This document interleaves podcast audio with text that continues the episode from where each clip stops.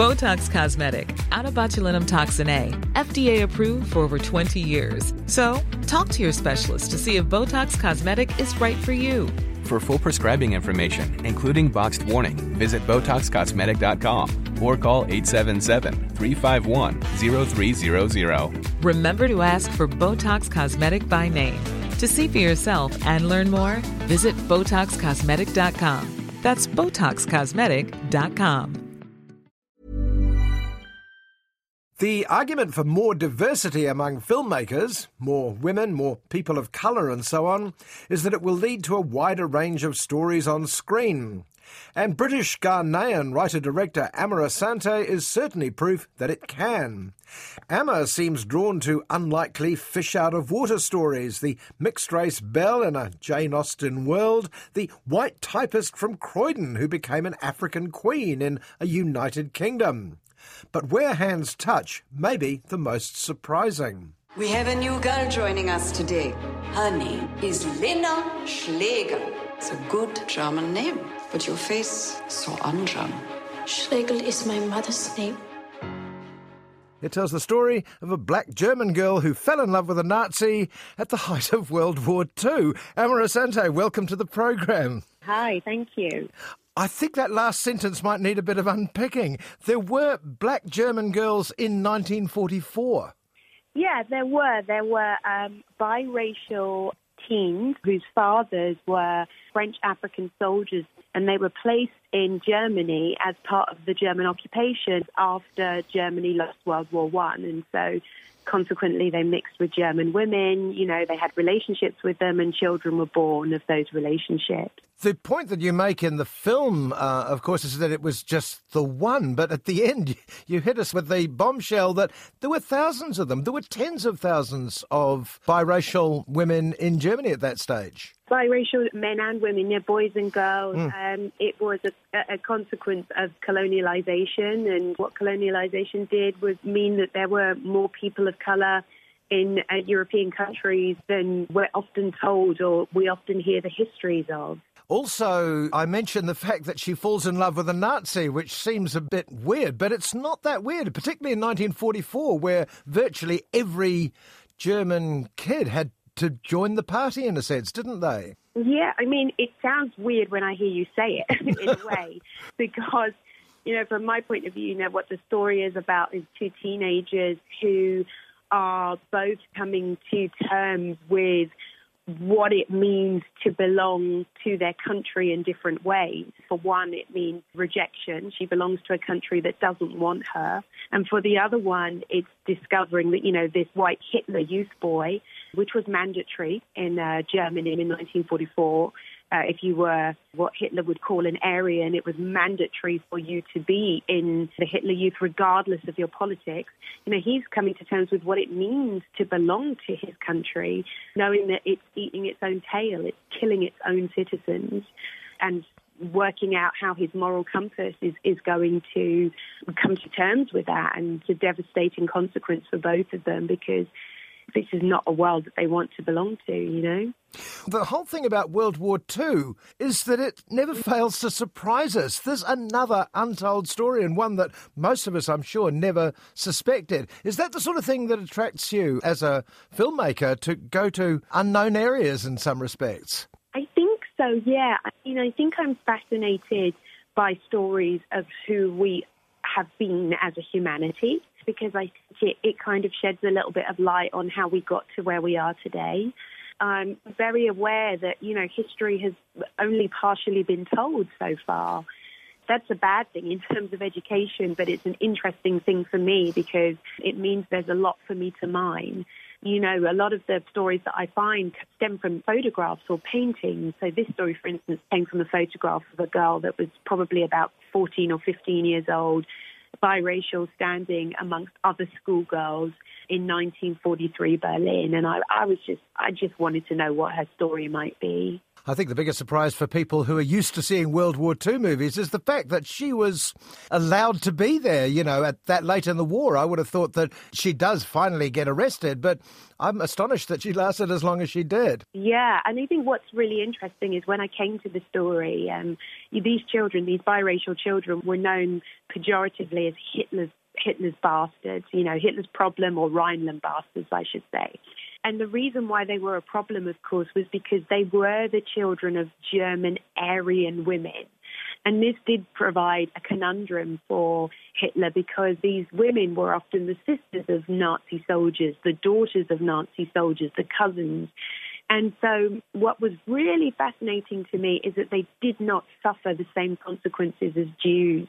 And yet, when I came to their story, my assumptions and everything I projected onto them was that, oh my goodness, if we know what was happening to the Jews and we know what was happening to people of, you know, black people elsewhere in the world at the time, just the context, we're three years away from apartheid being enshrined into the laws of South Africa. And in America, lynchings are still happening. You know, black mm. people are still being lynched in America. And so knowing that and knowing what was happening to the Jews, my immediate assumption was this must have been a devastating end for all black in Germany. And of course, what I learned was that was not the case. And um, what it really underlined for me is if we didn't know already, but really brought it into an even sharper focus, um, that Jews were so much the target of Hitler that even blacks who were being persecuted in, elsewhere in the world had a greater chance of living in Nazi Germany than Jewish people did. That was to do with their numbers as well. You know, there were a lot of black people in Germany, but not enough to be a threat. And they were young, except they could procreate, they could make babies, and that was a problem. It wasn't that I had not known I was different. I have favors for you. Wherever you go, they will protect you. As I reached 16, I realized Hitler had a plan for us. That was what really struck me as I did the research and I met black survivors of the Holocaust in Germany was this tightrope they walked. They weren't Jewish and they weren't Aryan. That meant they didn't know whether they were going to be okay that day or whether they weren't in the sense that they could be. They really, really could survive the war. But if they met the wrong SS officer on the wrong day, he could do what he wanted with them.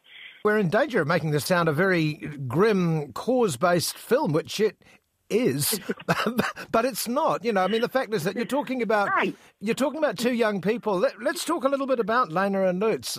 Well, Lena is just about to turn 16 as we come into the story, uh, and it's 1944, so it's the final year of the war. But of course, the Germans don't know that. She's this young girl who's growing up in a world where she's been born in the countryside in a relatively idyllic space where um, who she is hasn't been a, a, problem until very recently when suddenly Hitler and the Gestapo have decreed that all biracial children should be sterilized without anesthetic, and her mother's trying to protect her from that. But Lena, at the same time, is this young girl who's coming of age and going through all the experiences that we all went through. She wants to test all of the boundaries. She wants to know what love feels like. She wants to go through the process of becoming an adult and experience all the joys of being a teenager, except the terrible thing is that she's existing in a world that's gone crazy, you know, against this terrible backdrop. And then she meets Lutz, who's played rather nicely by uh, George Mackay, who, who, I remember in uh, Captain Fantastic. He plays a very similar character, doesn't he? A very yeah. earnest sort of person who wants to be a good German and he wants to be a soldier and he wants to fight for Germany. And then he gets the job and realizes how much he hates Yeah, I mean, I think the key thing about that he swallowed wholesale the story that Hitler told much of Germany, which is this is about losing our honour during World War One, having France come and occupy us. How dare they? And he swallowed this idea that he genuinely is going to fight for his country and bring that honour back. And of course, what he starts to learn is that mostly what his country is doing is, is uh, once again killing its own citizens. These citizens are, are Jewish. And these men and women who and children who are disappearing are not disappearing to work camps, but actually are being worked to death and sometimes going straight to death in chambers. And, and he has to come to terms with, you know, his uh, experience is a, is a kind of echo of Lena's. What what happens when you're going from boy to man against the backdrop of war? I would have thought that a story as unfamiliar as this Amma would have people would have been biting your hand off to try and get this film made, but apparently it was pretty hard to get it up. It was. I, it was. I think that when you're putting a character at the center of a world uh, where we haven't seen her before. You know, there's an unfamiliarity with that, and in the film world, when things are unfamiliar, there's often a reluctance to finance. But at the same time, I was also doing something uh, which was unusual in the sense that I was putting someone who was also unfamiliar Amandla Stenberg is absolutely fabulous, and, and you know many people will know her from the first Hunger Games and the young girl who dies at the end of the, the Hunger Games. The little kid, that's right. She's gone on to do brilliant, brilliant work since, and she plays this complex, incredible young woman who is discovering things in life for the first time and has to have that innocence. You know, she's placed at the centre of this story.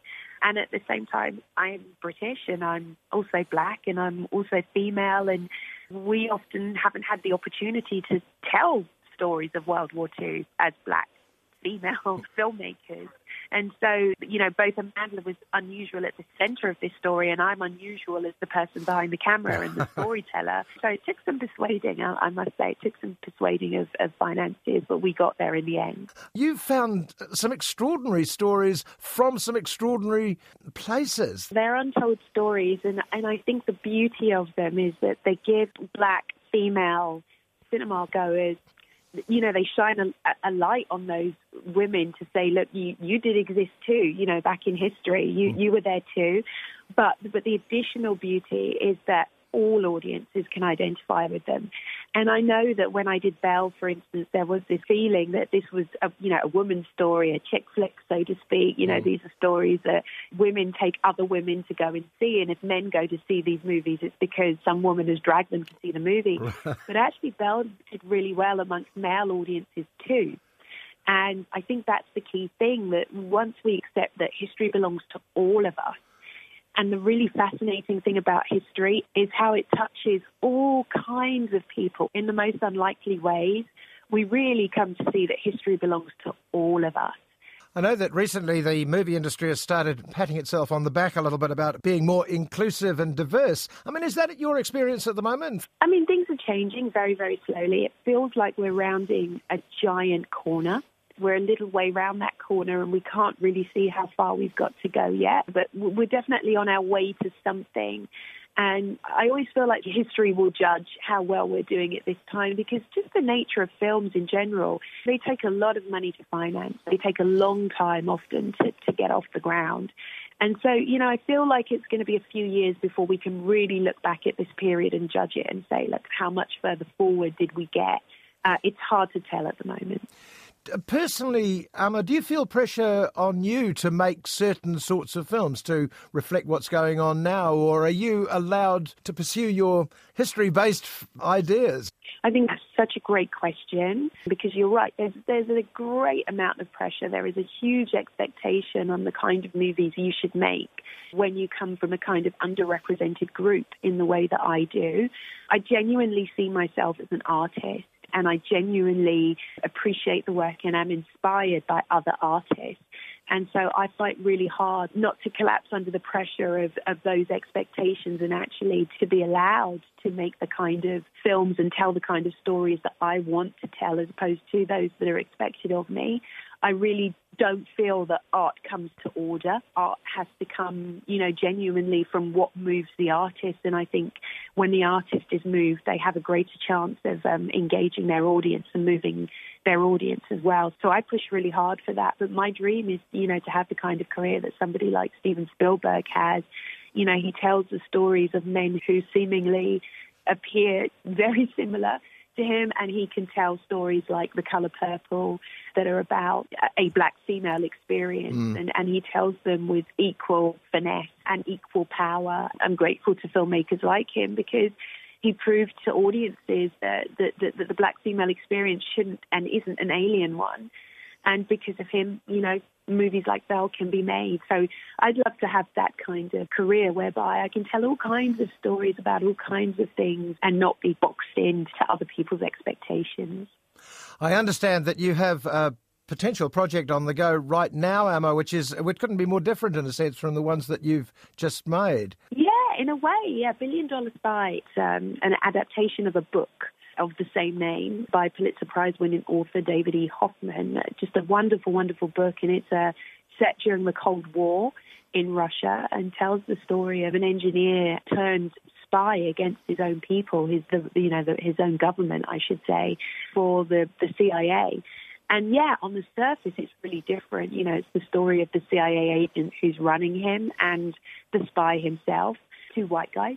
Um, but actually, when you dig deep, you realize it's actually or, or has much much reason to attract me and and to become an Amma Asante film if you like because it's you know it's once again a very intimate story. It's it's, it's the the kind of brotherhood relationship of these two men but against the political backdrop of, of the time. And it's once again a story of what happens when you love your country but you don't uh, agree with or love the government that are running it. Uh, it has similarities in a way that's writer director Amma Asante, whose new film Where Hands Touch opens this week around the country. And if you're interested in seeing Nazi Germany from the point of view of a black teenage German girl, I think you'll love it as much as I did. Botox Cosmetic, out of botulinum toxin A, FDA approved for over 20 years. So, talk to your specialist to see if Botox Cosmetic is right for you. For full prescribing information, including boxed warning, visit BotoxCosmetic.com or call 877-351-0300. Remember to ask for Botox Cosmetic by name. To see for yourself and learn more, visit BotoxCosmetic.com. That's BotoxCosmetic.com.